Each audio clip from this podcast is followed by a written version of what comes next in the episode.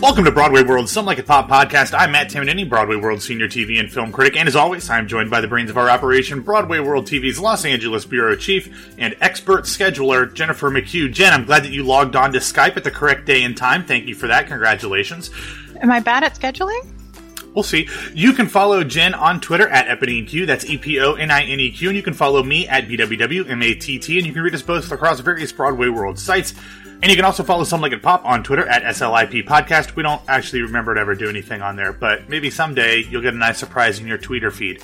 Not only can you find all episodes of Some Like It Pop on BroadwayWorld.com, but you can also get each new episode downloaded automatically via iTunes, Stitcher, and Google Play. Also, if you don't hate us, rate and review the show so that Jen and I have something tangible to fill the hole where our hearts normally would be. On this episode, we are going to take a deep dive into each of the major television networks and see how they're doing up against their programmatic mission statements. And then, as is our want, we're going to rank them. We will also talk about a few things that either recently aired or recently began airing on television. Then we will wrap up the episode with a little show and tell. So, uh, Jen, how was Hedwig? Oh, I get it. Yeah. I'm You glad we made that public. I'm just, I just generally we start this off with something that has to do with your with your real life, and um, I did a lot of things in my real life lately that were interesting. I'm glad we're focusing on this one. Yeah, but this is the funniest. So go ahead and tell this story real quick. I bought season tickets to the Pantages at, in Los Angeles. That's our um, main touring theater where tours come through. I literally only bought season tickets because it was the only way to guarantee a ticket for Hamilton. No one's surprised at that. Nope. The season began last week with the first show being Hedwig and the Angry Inch starring Darren Criss. And I was very excited and bought tickets for November 2nd. And I know it was November 2nd because there was a Penguins and a Ducks game that night, and I'm a big Penguins fan. That's hockey for all you theater nerds. And so I decided to go to the show instead. So I did, went, and as you know, in Los Angeles, parking is so easy to achieve and so cheap. Parked my car, went into the theater, went up to the ticket counter, gave the lady my ticket, and she said, Oh, this is for next week. I said, No, no, no, no, I got it for the 9th. And she's like, Yes, yes, ma'am, that's next Wednesday. Yay me! Oops. And I missed the hockey game. But the good news is I got to watch the last game of the World Series, which I know everyone listening can relate to. Yeah, I stayed up the night before that. I stayed up super late, like three in the morning late, watching the uh, heads up of the final table of the World Series of Poker live on ESPN. Then the next night, I stayed up watching the World Series Game Seven. Not nearly as late, but uh, that that was the height of my dorkdom, my sports dorkdom, staying up super late and getting no sleep and suffering the next day. But yeah, I think there's a lot of people at least in the same boat for the Cubs Indians game. To be fair, it was probably the best baseball finale in a long time. there are a lot of people at ESPN who are experts at the history of baseball that are saying that this really could be the greatest World Series of all time when you consider the storylines going in with the Cubs having not won in 108 years, with the Indians not having won since the 50s. Um, two franchises that are historically not so hot, not so good. The Cubs, you know, have had their moments. The Indians have had their moments in the 90s, um, but neither one has been great. And to have the the game, Game Seven, end in extra innings, the the ultimate game. That's a great story. So, yay for the movie that's going to eventually be made out of this World Series. Amen. Can't wait to see who stars in it. All right, so we decided to do things a little differently. The fall season of television, um, as we've talked about before, tends to focus mostly on the major networks. Jen and I tend to like things that are not on the major networks. We have things that we like here and there, but we don't necessarily love all of the things that get the huge 22 episode uh, season orders that start airing in the fall. So what we decided to do was we decided to take a look at all of the networks and rank them based on how they achieve the mission that their programming, that their shows say is important to them. We're not going to rank them based on, hey, this is a really good show or we like this because that's not fair. They're, you know, what the CW is doing is not the same thing as what FX is doing. So we're going to try to take what they are saying is important to them based on the shows that they are putting on the air. We're going to kind of say, are they doing a good job at this? Are they getting an A? Are they getting an F? What are they doing in terms of programming? And then because we generally just like to rank things, we'll rank them in order based off of, of what we discuss. So Jen, we're going to do this in, in alphabetical order. So we're going to start with ABC. We have not shared our thoughts on, on any of this, so if we overlap, that means we're right. If we disagree, that means I'm right and Jen's wrong. So ABC, Jen, when I look at these things, there is obviously um, two separate types of programming that they do.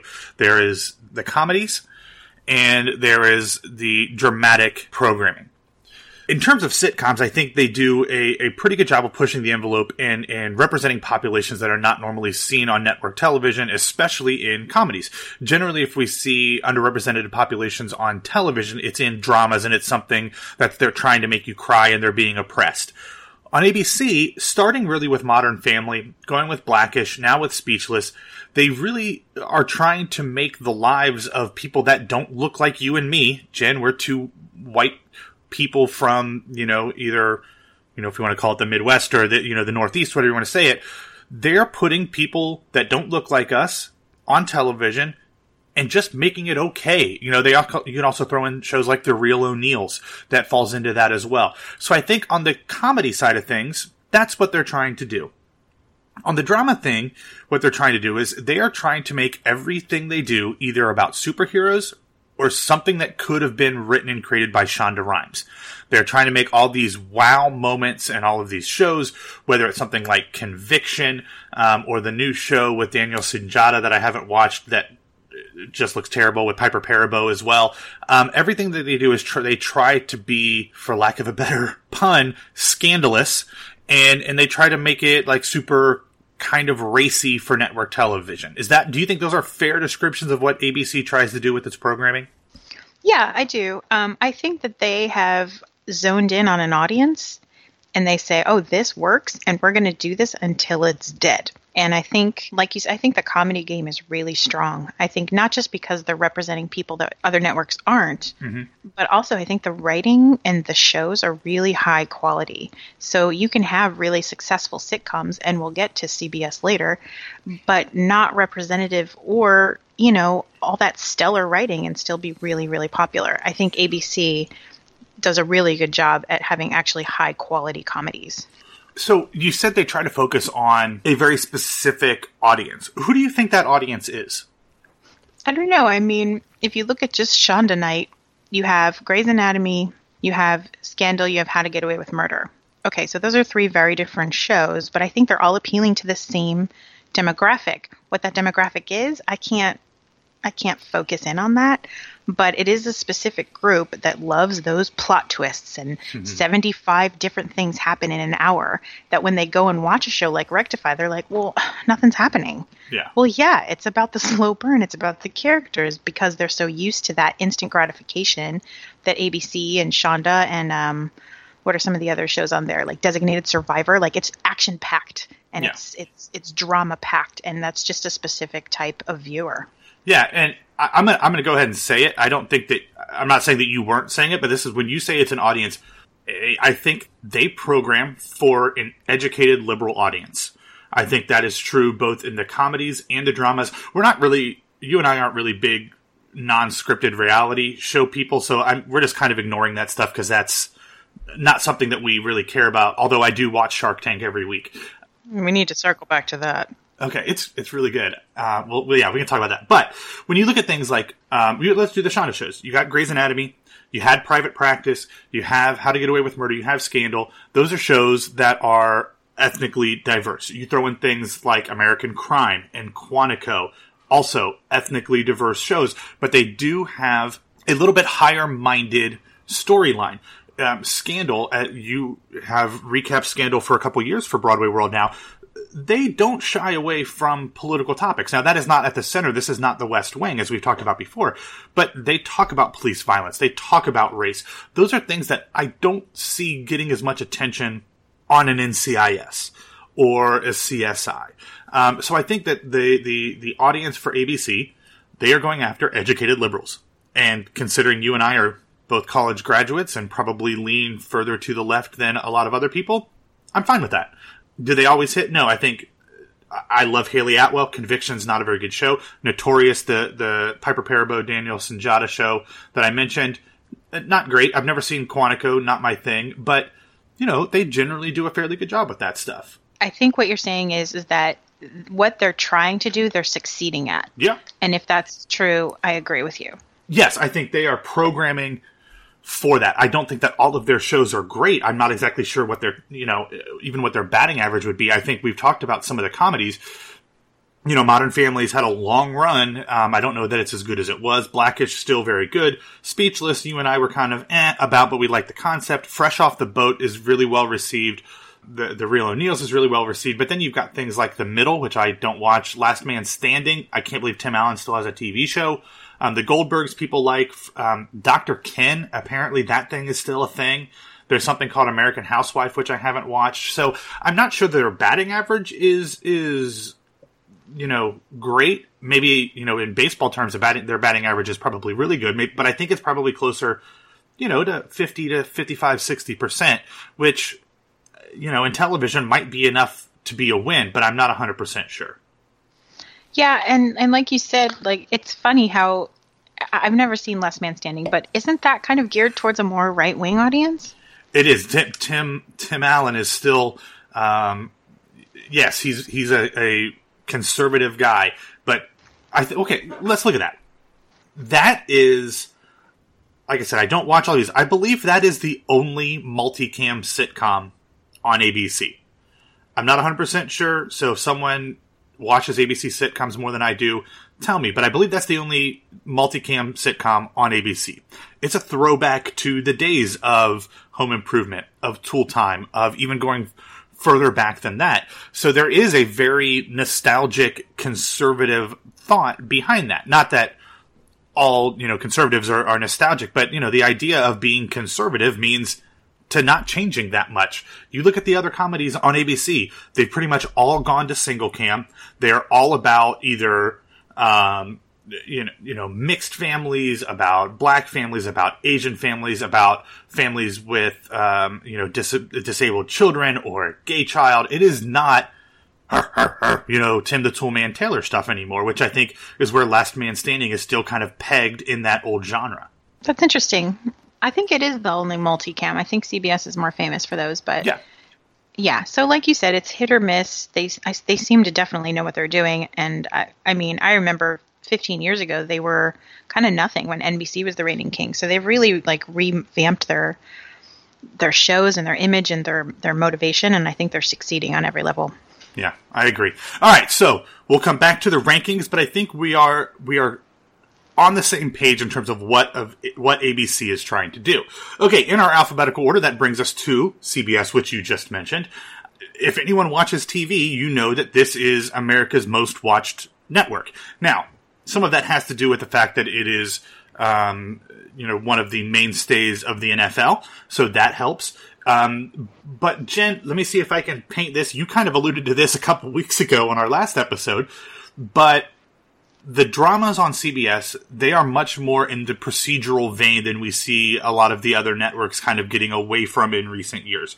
They have a lot of crime based procedurals. In fact, kind of looking through here, I believe that every drama on their network right now, except for two, it, it falls in the criminal. The other two is, are either politics or medical. So I think they go with the procedural crime based dramas. And then in the comedies, they try to kind of recreate the old multicam, traditional laugh track comedies. Now, I don't think that they do this poorly, to be honest with you. I don't watch a ton of them, but I like Big Bang Theory when I watch. I like Mom when I watch. Two Broke Girls, I think, is super cheesy, but I like the leads. I like the characters. I think the show's pretty weird. You know, and even they do have one multicam uh, show, Life in Pieces, which I did not like when it first launched, but I've ca- caught a couple episodes since, and I've actually enjoyed them. So I think they try to do very traditional cookie cutter comedies, multicam comedies, and crime procedurals on dramas. Do you have any reason to disagree with those? Well, I call it the geriatric network because I know, I know. um, it's everything my mom watches. So, and it's not, you know, a diss or anything. It's just there's not a lot of issues covered. There's not, you know, political. I mean, the pol- politics shows are still really green. You know, they're Yes, They're Madam very- Secretary. Madam Secretary is the only real politics based show. no Madam Secretary's on NBC. I thought. Nope, it's not. Huh. Did not know that. See, mom's favorite show. Yeah. Anyway, it doesn't force anyone to like it, it doesn't tackle anything social. It is entertainment. It is comedy. It is drama. It is very vanilla form. And that is totally fine because clearly there is an audience for it. There is a big, you know, constituency of people who don't want to watch TV for those things. I'm not one of those people, but there are. And um, I, I, think a lot of our keep bringing it back to politics. It is election week, but I think the right wing group can relate more to this network because you know liberal politics isn't being shoved down their throat, hmm. and that is very prominent on ABC and other networks. So I think this network does really well because it stays very ne- neutral when it comes to social issues. Hmm. I hadn't thought about like that, but that's uh, that's a really good point. Okay, so we're on the same page with CBS. Now we're going to bring it to a network that, if you would have told me five years ago, I would be saying this, but a network that I'm really considering putting at the top of my list, and that's the CW. The CW, Jen, um, they don't do um, half hour shows anymore. They do not have a single half an hour sitcom on their sh- on their network. They do have whose line is it anyway that they will run in different times, but that again, that's not a sitcom. That's a I don't know if that's really a reality show, a comedy show, but that doesn't fit into what we're talking about. So they only have hour long shows. And the CW is also different because they only have two hours of programming every night and they only program Monday through Friday. The next network that we're going to talk about also only has two hours of programming a night, but they program six nights a week, so it does give them a little more flexibility. But Jen, the since I can't really divide them up between dramas and comedies, because even the more comedic shows on the CW tend to be dramedies rather than comedies. I think there's three different types of shows on, on the CW. There's the superhero shows, which you know I'm a fan of. There are the things that are like superhero tangential, things like um, the 100 and Supernatural, which I feel like has been on longer than I've been alive. You also have, um, you know, the Vampire Diaries. So those kind of supernatural type things. Then you've got the heartwarming, funny, endearing shows that have weird concepts.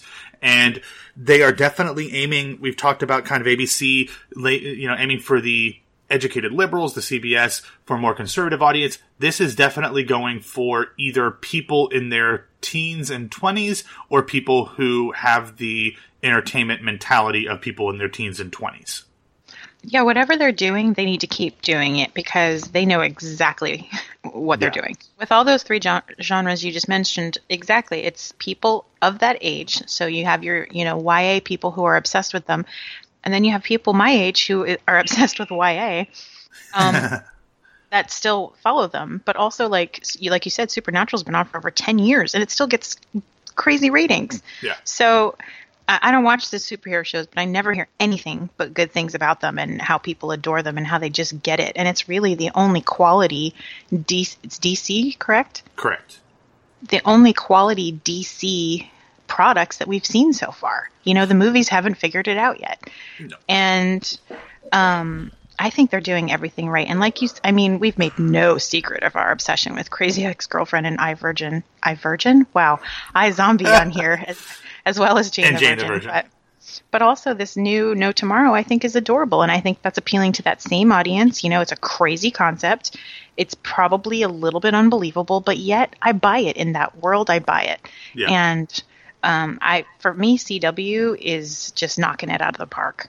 Yeah, I, I definitely agree, and I appreciate the fact that they are starting to get some awards recognition as well, both with uh, uh, Gina Rodriguez winning some awards, Crazy Ex-Girlfriend winning some awards. I think that's that's great that they are starting to be taken seriously as a network. Um, and point of clarification, iZombie is actually a DC product as well. Um, it's from their Vertigo line, which is another like a this is like an offshoot publisher, uh, but it is part of the DC comic universe. The iZombie that you see on TV is nothing like the iZombie you see in comic books, but it is part. It is a DC property, so you do watch at least one. Well, good for me. Now we're going to talk about the other network that only programs for two hours a night, and that is Fox. Now they do program on Sunday, which is a whole other weird thing because that is like their animation domination hour, which I don't really watch. Um, or two hours or however long it is now. I, I, can't remember. But they tend to go for things that are, uh, especially in their dramas, that are super out there, super bright and shiny, very um, glossy, um, not super believable. I, am looking at you, Sleepy Hollow, and Scream Queens, and Lucifer. Um, but they've also done, you know, fairly well, uh, also Wayward Pines, but they've done fairly well in getting some more traditional genres like Empire on there and Pitch, uh, you know, but they're usually big, either extra sexy, extra sensational, extra violent, um, in terms of the genres. The comedies, they've only got three comedies right now, um, not including their animated stuff. They've got New Girl, Brooklyn Nine-Nine, Last Man on Earth. These are, again, very different comedies. I think they're all very good in their own way, but they're very different.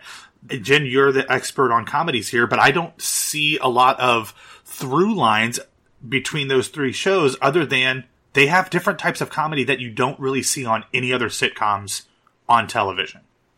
No, they have really good multicam um, sitcoms, and I think the thing is, is that they attract the big stars. I feel like uh, all of those three that you mentioned have really, really unbelievable cameos in them because of the high quality. And I don't know if that's a Fox thing or not, but I've really fallen off the Fox dramas in the past few years, uh, yeah. including Empire, which I reviewed for a long time. But um, I may, I only tune into Fox for the comedies, and you know it morally hurts my heart because it's attached to you know the Fox right. con- conglomerate. Rupert Murdoch, yeah. But then also it has a big part of my heart because I I think FX and FXX are the best some of the best channels on you know available.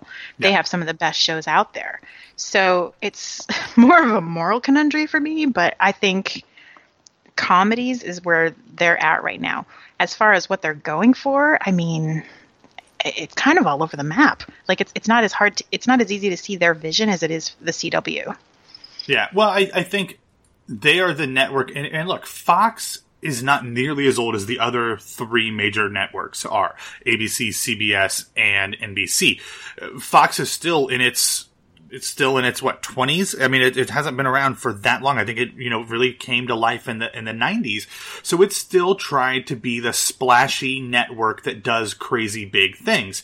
Like you know, I think Empire really um, personifies that. It's a show that is glitzy. It's big names. It was going for a lot of those OMG moments like like Shonda shows get, but the substance I don't think is behind it like it is in the in the Shonda shows. Like I really don't. I never really was a Private Practice or Grey's Anatomy fan, but I, I do find a lot more substance, at least character wise and storyline wise. In Scandal and How to Get Away with Murder, and I never watched Empire, but I don't really get the impression that that is there anymore. It might have been there early, but I don't think it's there anymore, right? I mean, that's fair to say because the first season it was all about that. It was all about the shocks and the twists and the and Cookie and all these things. But then after you know you get into the story for a year or two, people want something more. And you know, Cookie needs to not just be a cartoon, she needs to be a, a character with depth.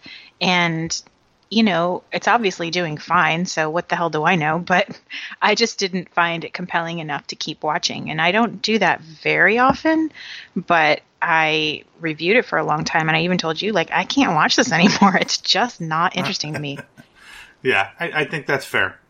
All right, well, let's move on to its sister station, which you, you mentioned a second ago, and that is FX. Obviously, this is the first cable network that we're talking about. We're not going to talk about, we're going to talk about two cable networks. But this is one that has a much different programming mission because they run a lot of syndicated reruns. They also run a lot of actual movies at, at times throughout their their scheduling as well. But basically, when it comes to their normal scheduling, they are all about anthology series and they are all about weird, different comedies that you couldn't see anywhere else. And they are for high concept dramas. Um, you know, I think in terms of what they're going for, they do it very well. We've talked about I have issues with American Horror Story. I don't really know anyone who thinks The Strain is a good show. I think some people think that it is entertaining, but I don't know that anyone thinks it's a good show. But mainly the other shows on that network are pretty fantastic. Yeah, FX and FXX Is that correct? FX Yes. is more for dramas. FXX is more for comedies. Uh, FX I don't know. I don't know. I don't know that I would. I would. I would agree with that. I mean, FX has Atlanta, Baskets, Louie, Better Things. Um, to me, they have four fairly well-respected comedies. Those are all on FXX. Uh, I don't believe that's true. Well, actual comedies, not dramas Yes. with humor. Because Atlanta and Baskets, they have comedic people in them, but they are not comedies. Same with Louie. Like Yeah. that is not a comedy. Um, but yeah, I think that I think the anthology series is the best way to cater to a modern audience because of the attention spans. So, like we've said before, and, and we agree that we're not big Ryan Murphy fans or American Horror Story. Clearly, people like it, but that model, which Fargo adapted, I think is just mm-hmm. perfect for this modern audience. Like, oh, I'm going to tune in for 10 episodes and then I don't have to think about it again. And that's a way a lot of people think. I'm going to binge it. I'm going to watch it all in one sitting and then I don't have to think about it anymore. I like to follow shows for 10 years, but I also like this anthology thing. Like Fargo, you know, we've made no secret that that was one of my favorite shows Yeah. ever. And coming in from a Coen Brothers movie, you know, people are like, "Good luck," and they they killed it. So, I think that aspect of Fox is very impressive. That all the risks that they're not willing to take on Fox, they're mm-hmm. taking on this cable offshoot, and I think it's paying off everywhere. Yeah, I mean, there's a reason that FX and HBO battle for the most, you know, award-winning network is because they are doing things that you just can't do on broadcast networks. So let let's talk about that, Jen. They are very much focused now on these. I don't even know how to describe it. Yes, the anthology series, but also things like The Americans that are short series or short that are short seasons, but very drama focused. But what they do on American Horror Story is very different than what they do on Fargo, and it's very different than what they do on Americans, except for the fact that I, I don't know what what where if we're saying what are they what is their goal? What are they who are they trying to attract in terms of an audience here with this type of programming? I'm wondering if, and this is off the wall, but I'm wondering if it's more geared toward like a theatrical mind. You know, you have something that you're completely invested in, and it's everything in your world, and then it's gone. As for the Americans, you know, it has some of those shocking scandal moments, but it's more about the characters and its character development, and that's hmm. probably one of their longer running series. If I'm Yeah, I mean, The Americans has been on FX since 2013, and it's going through 2018. We know it's his final season. American Horror Story is actually two years older, but that's an anthology, so that's a little different. Um, so yeah, I mean, it, it's it's a show that very much is not like the others.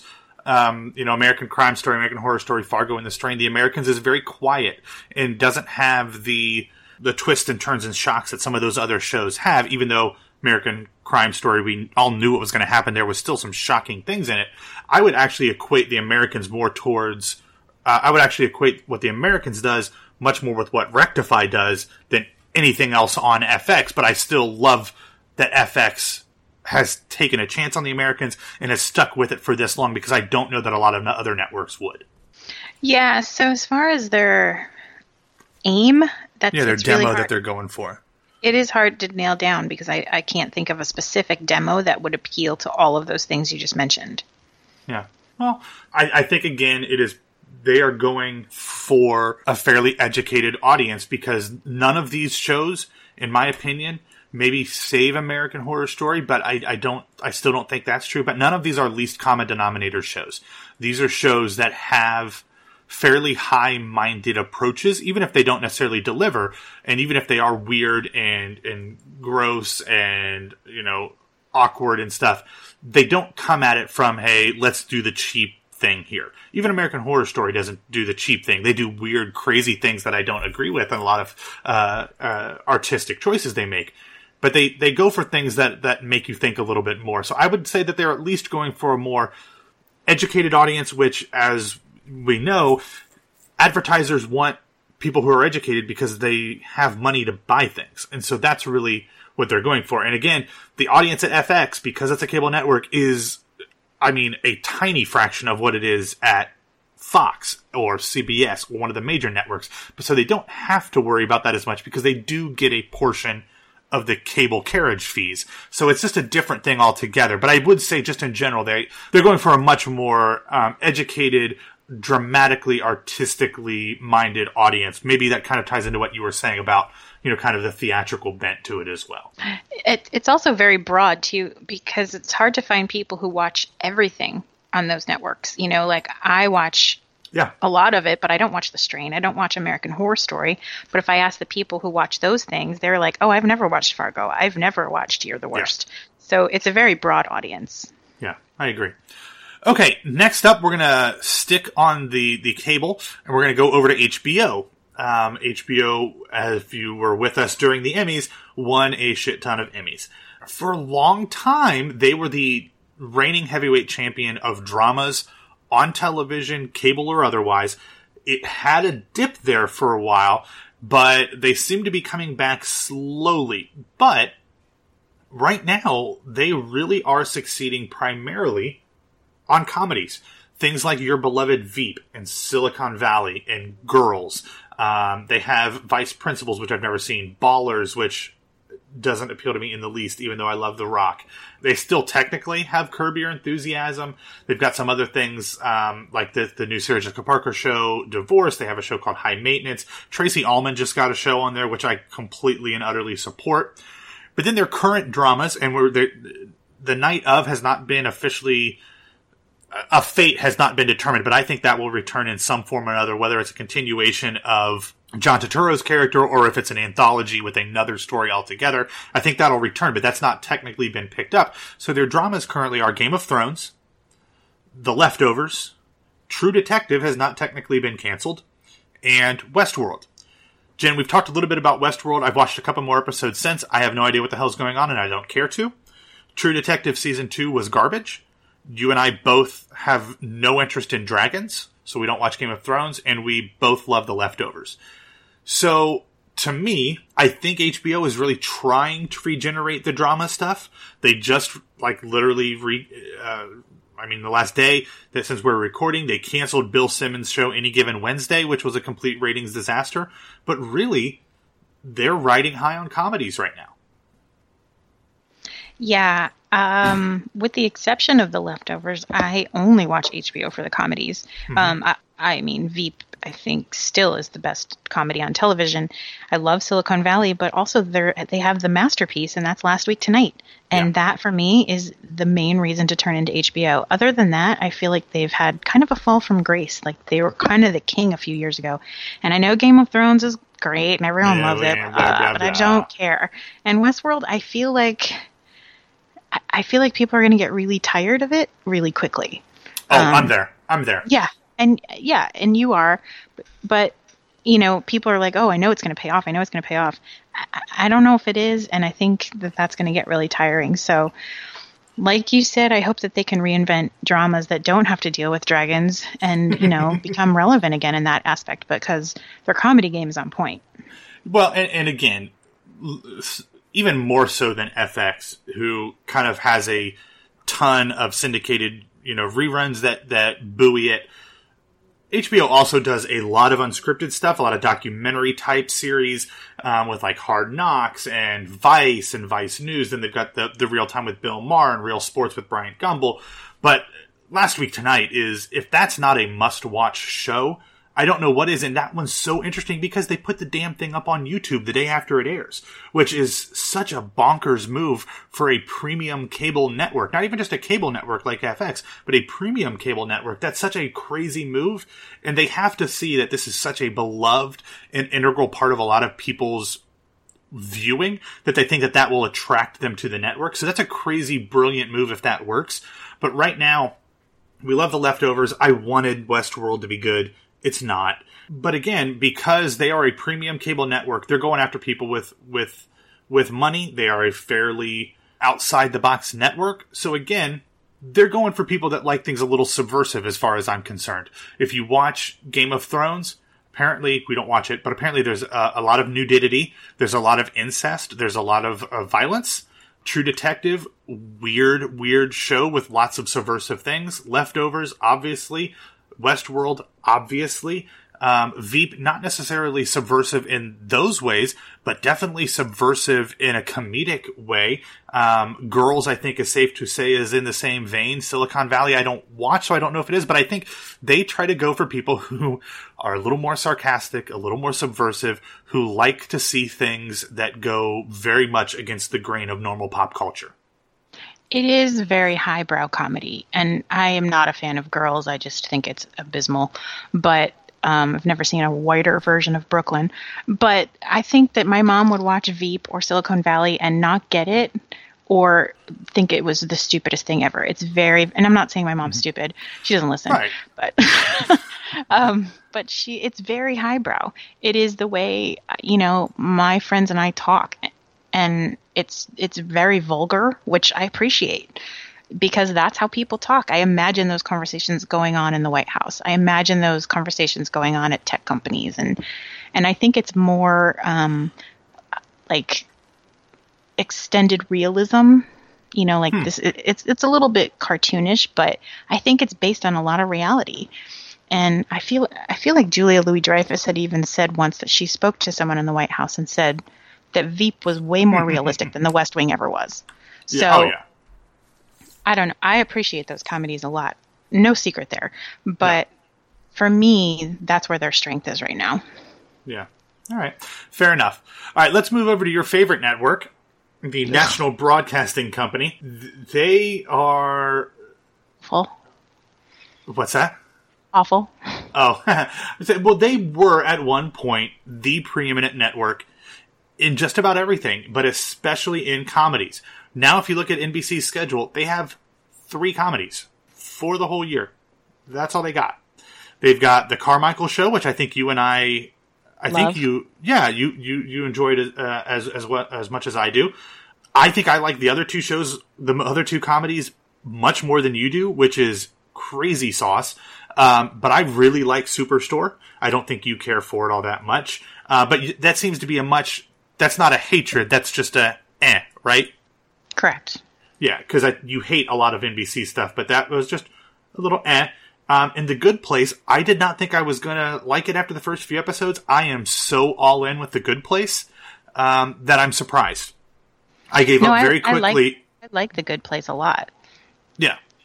Um, I w- gave up very quickly on the other comedies I tried to start watching this year, um, but The Good Place has, has kept me coming back.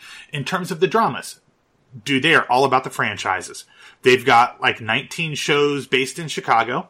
Um, they still have uh, the Law and Order Special Victims Unit. They've got the Blacklist, which is getting a spinoff. Then they've got um, some other uh, medical police crossover shows, The Night Shift, Shades of Blue. But then they've got some things that are just outliers, which gives me a little bit, bit more hope when I look at the programming on NBC. And these happen to be the shows that I watch on the network. You'll make fun of me for this. I really like Grimm. It is nothing but escapist, you know, fun. There's nothing too serious about it. I really like the actors on it, but I like Grimm. Then there's Timeless, which stars Abigail Spencer, which is a pale comparison to Quantum Leap, which I enjoyed far more, which also got a shout out on Jane the Virgin this past week. But it's actually really good. There's some, they're starting to weave some things in. I have some theories about what's going on. Um, they're starting to weave, you know, some interesting storylines in to kind of get it off of the procedural side of the show. So I'm really enjoying that. And then they have This Is Us, which I've only seen the first two or three episodes. I'm still a little behind on that. You called it emotional porn that you were avoiding, but I appreciate the attempt to do something outside of Chicago. Not that I have anything against those shows, but just I appreciate the attempt to push the envelope in terms of storytelling. So, for NBC, I feel like their comedies are I don't I don't know they're so different. The Carmichael Show is basically an updated Cosby Show without a serial rapist at the head of it. Um, Superstore is kind of like The Office in Walmart, and The Good Place I mean, I've compared it to, you know, we said um, it's kind of like My Name Is Earl meets Pushing Daisies, but I don't know that that's an apt comparison anymore. Now that we've seen more of the of the of the first season, so I don't really know how to describe that. So those comedies are all in their own worlds. In terms of the dramas, I feel like they like they're going for a a little more sophisticated version of CBS's audience. There's a lot of procedural aspects of it. There's a lot of super good looking people on it. Um, so it's like they're looking for the people who would be CBS audience, CBS's audience in 20 years. They're a little younger. They're a little more savvy. They they like things a little more risky, but it's still pretty much the same approach as as CBS. Yeah, actually, that's a good way to put it. I think it is a younger version of CBS, and I don't like NBC. I used to be my favorite. I'm a huge Friends and Seinfeld, and all of that must see TV was so me, you know, 20 years ago. Like a Cheers and Frasier and all that I loved, and I think it just lost it. And their promos are what turned me off. I think they're awful. They tell the entire story in a promo, including the last five minutes of every show, and it makes me crazy. And then they canceled Community, and I was out. So I do watch The Good Place. I think it's really unique, and I am It sticking is. with it. It's not must see TV for me. I usually catch it on demand on the weekends, but I always love it because, you know, I'm Kristen Bell is infallible, and um, the only thing I watch regularly on NBC is Saturday Night Live. What's that? Saturday Night Live. I'm I'm unfamiliar with this program. a sketch show and it's been on for 40 some years and it goes through its highs and lows, its ebbs and flows, but for some reason this year it has been stellar. Every single week they've just been killing it. High profile hosts, top of their game musical guests. This week it's Benedict Cumberbatch. Cumberbatch. Like there was an online petition to get him to host this show. Well- and Doctor Strange opens today, so you know he would do it. But and then in two weeks, Dave Chappelle Yeah. and ter- a tribe called Qu- Quest. Like Yeah. they're killing it right now. So that's the only reason I stay connected to NBC. Um, I want to know when there will be a David S. Pumpkin spinoff movie. Because Exactly. They're still putting out viral things that I mean that blew up so fast. And I don't get I it. saw four people dressed as that in Hollywood on Halloween. How do you make a three-piece suit out of pumpkin material in a day? I don't get it. But it blew impressive. up, and it's just that's the only that's the only thing I still respect about NBC. Yeah, I will say for the Good Place, um, we we bought into this show because of Kristen Bell and Ted Danson. I do not know anyone else from the supporting cast coming into it, but they are fantastic. Um, William Jackson Harper as Chidi, uh, Jamila Jamil as Tahani, uh, Manny Jacinto as Jason Mendoza, who's not actually Jianyu. Um, you've got D'Arcy Carden as Janet, and then you throw in Adam Scott, who of course we do know as the the Bad Places Trevor, and then Tia uh, Tiya Sircar as the real Eleanor Shellstrop. Like all of these people have completely won me over. So I I love everybody on the show, and they all have kind of that same vibe that Kristen Bell and Ted Danson were giving me because I'm coming back for everybody, not just the main two big names. And I love that. That's what they should be doing. I love shows full of no names that all of a sudden you're like, oh, these guys are really great. Like, You're the Worst is a really good example of that, where it was all no names and they're all fantastic. Yeah. So they should be doing that. I love that guy that plays Chidi. He's so great. Yeah, they really are really good. So I'm uh, I'm looking forward to see what happens uh, moving forward. But let's go to our final network, and this is the one that we weren't 100% sure if we were going to keep this in there because it's not really a network. It is a streaming service, and that is, of course, Netflix. But when it comes to quality television programming, you can't have a discussion and a ranking without Netflix. Um, the thing with Netflix is, is they spend ungodly amounts of money to create new programming because they know at some point, because Netflix is becoming a huge cultural force, at some point when contracts expire, networks are not going to want to allow them to watch their archived shows anymore. So they are spending literally billions of dollars to create their own original content so that they always have libraries to get people to come and watch. To me, Netflix is now more about television than it is movies. It, it's impossible to try to characterize everything that they do, but if you kind of just break it down, the dramas, you've still got House of Cards, Orange is the New Black, you've got Bloodline for another season, um, you've got Stranger Things, you've got The Get Down, The Crown, which just came out yesterday, but when we're recording. And then you've got this series of unfortunate events with which Neil Patrick Harris is coming out. Then you've got the Marvel cinematic stuff: Daredevil, Jessica Jones, Luke Cage, Iron Fist, The Defenders.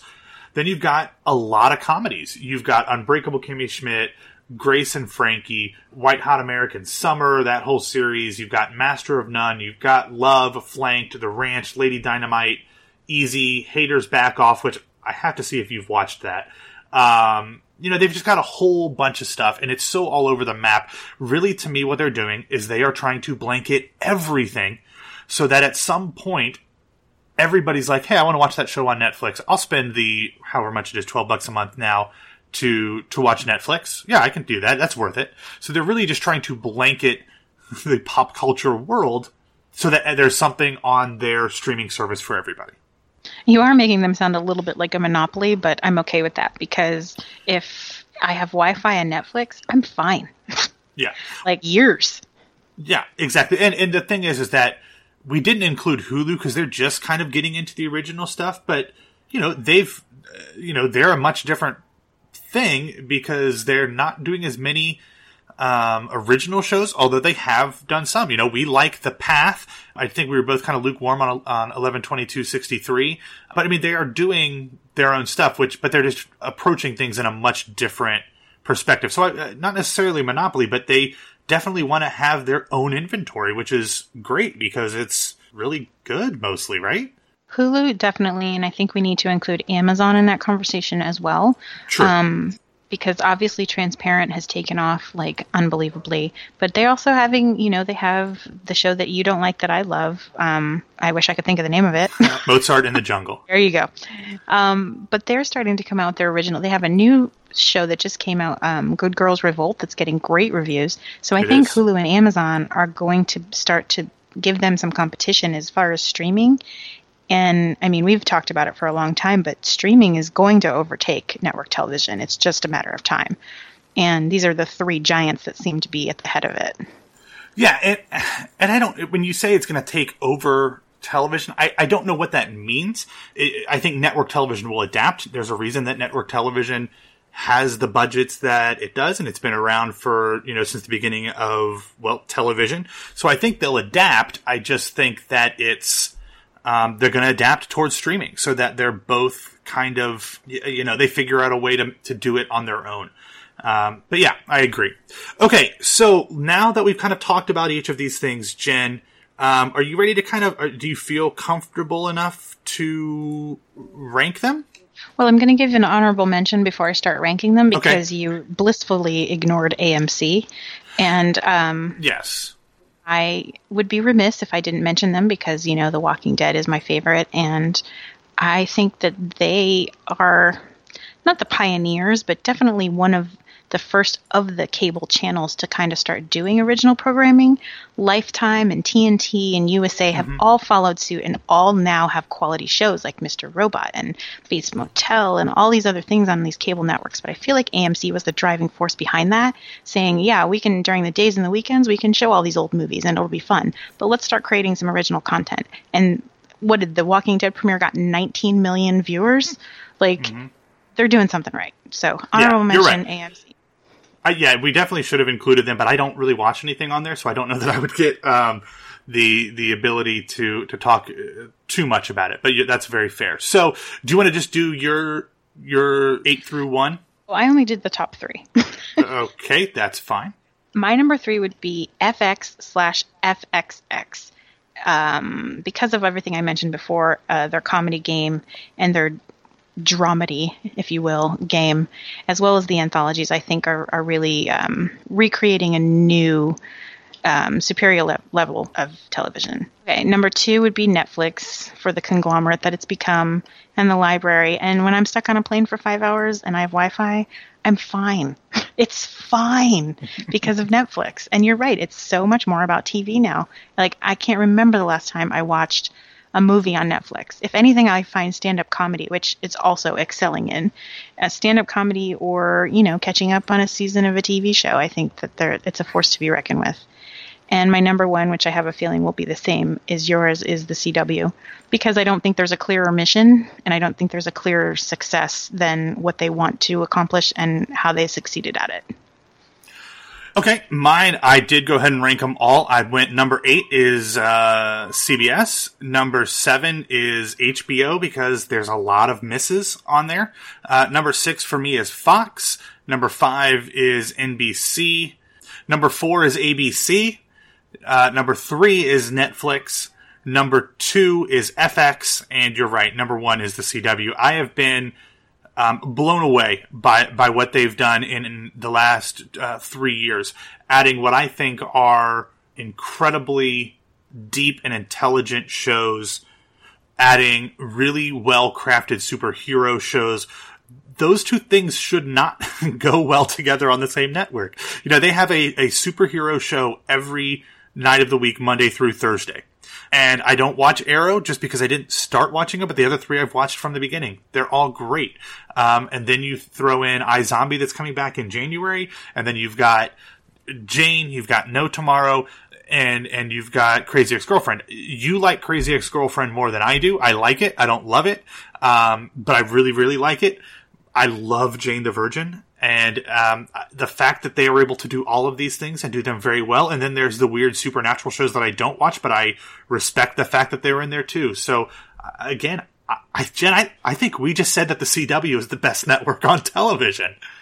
And if you had, uh, you know, the sporting almanac, would you go back and place money on the fact that we would have said that five years ago, even five years ago? Or when the WB and the UPN merged into the CW, when it was, mm-hmm. you know, like Felicity and Dawson's Creek and One Tree Hill and Girlfriends and all of these shows that were completely disparate.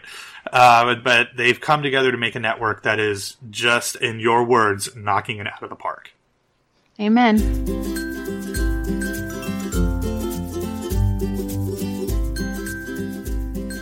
Apparently, Jen and I had a lot to talk about on this subject, so what we're going to do is we're going to divide this episode of Some Like It Pop into two.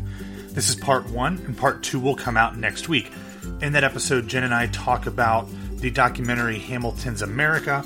We talk about the recent airing of the Rocky Horror Picture Show on Fox, and we also talk about the recently returned Best Show on Television, Rectify. And as always, we'll end that episode with Show and Tell. Thanks for listening, and check back in with us next week.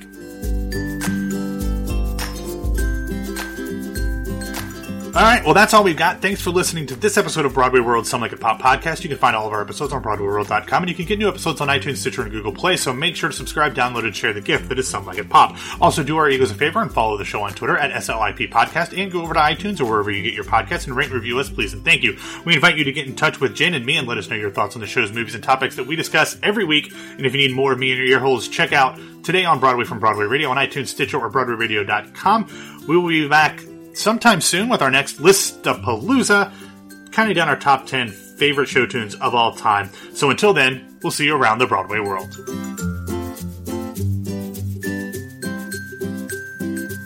It is a younger version of CVS. CVS, wow. not Dwayne, we, not Duane Reade or Walgreens. CVS.